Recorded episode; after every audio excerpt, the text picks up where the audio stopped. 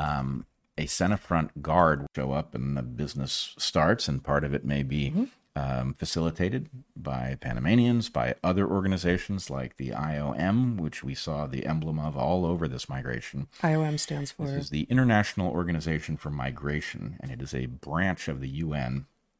Uh, which uh, you should read their website and their their white paper at the website, in which they have a, at best, utterly childish understanding of the impacts of migration. They view it as a purely good thing, you know, kind of the way um, naive economists regard anything you pay money for as a good thing because you're an, an agent who is entitled to deploy money in your your own on your own behalf and therefore it doesn't matter that you're buying heroin that results in your overdose it was still a valid economic choice it wasn't the result of uh, you know circumstances that forced you into a bad choice or anything like that so th- these people believe migration is simply a good thing they're facilitating it i don't know what their role is in uh, producing these buses these buses could be anywhere from organic to synthetic and it mm-hmm. would look the same um, but okay, so you have this diverse migration that we are allowed to look at. We talked to many people in this migration. They all gave us the same story about why they were migrating. Not a single person said anything about uh, political oppression. They all spoke about economic opportunity as the thing that had motivated them to face this journey, which means that when they come across the southern U.S. border, they do not qualify for political asylum.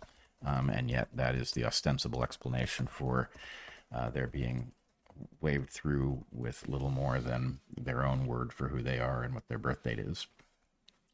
Um, okay, so you've got this diverse migration, and then you've got this other migration, and everything is flipped on its head. So, do you want to show a picture from uh, the San Vicente camp?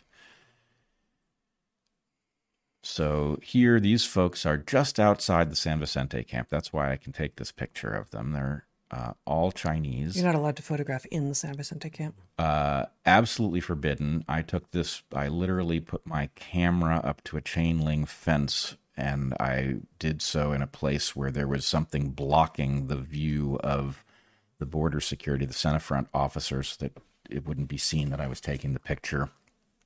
Um, but in, in, any case, this is a camp that is almost entirely Chinese uh, in origin. These people largely come a different route. They skip most of the peril of the Darien Gap by traveling by boat. We are not allowed into the camp. The migrants themselves are utterly unwilling to have a conversation, though it is clear that there are those among them who speak English. They pretend not to they um, there is just a hostility um, when one tries to interact. And I also had the sense this is obviously not something I can be certain of, but I had the sense that after trying to interact, that uh, there were a couple of individuals who became very interested in figuring out who we were and what we were trying to discover. That that is to say, ostensible migrants who acted in a way as if they were part of an intelligence gathering uh, operation. I can't say for sure that that's what I saw, but wow, did it feel like it. Mm-hmm. Um, Zach, you want to add something? It's also worth noting. I'm um, put this picture up now.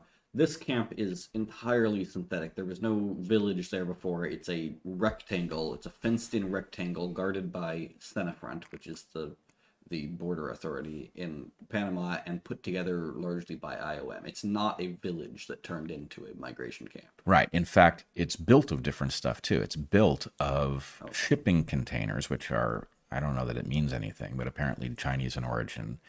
Um, but anyway, it, it is it is a synthetic camp uh, surrounded by a fence, guarded by Senafront, who does not allow pictures and does not allow you in.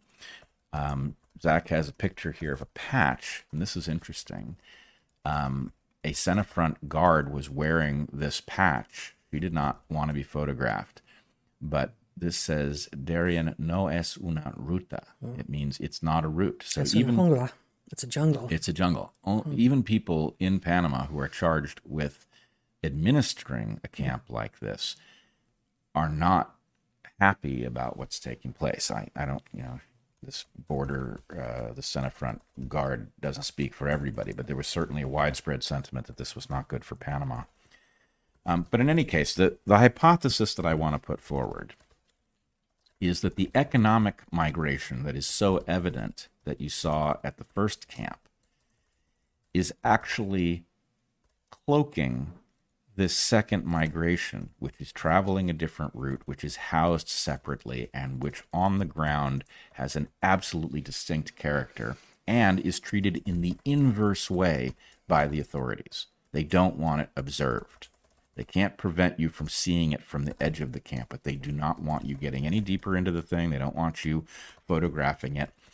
And it's not obvious why they would have a different policy, in fact, the opposite policy as they did in the main migration. So, anyway, the hypothesis that I want to put on the table, and I'm not saying that I, I necessarily believe that this is true, but I do believe it is plausible, is that the economic migration out of South America is cloaking a migration of largely military age Chinese migrants who are motivated by something distinct from they're not fleeing the CCP. It's not obvious that they are uh, concerned about the view of the CCP. It appears that they are actually facilitated by it, that they've left China with the knowledge of the CCP and that they have joined this migration, which we now try to talk about as one thing. But if it's two things, that will confuse things.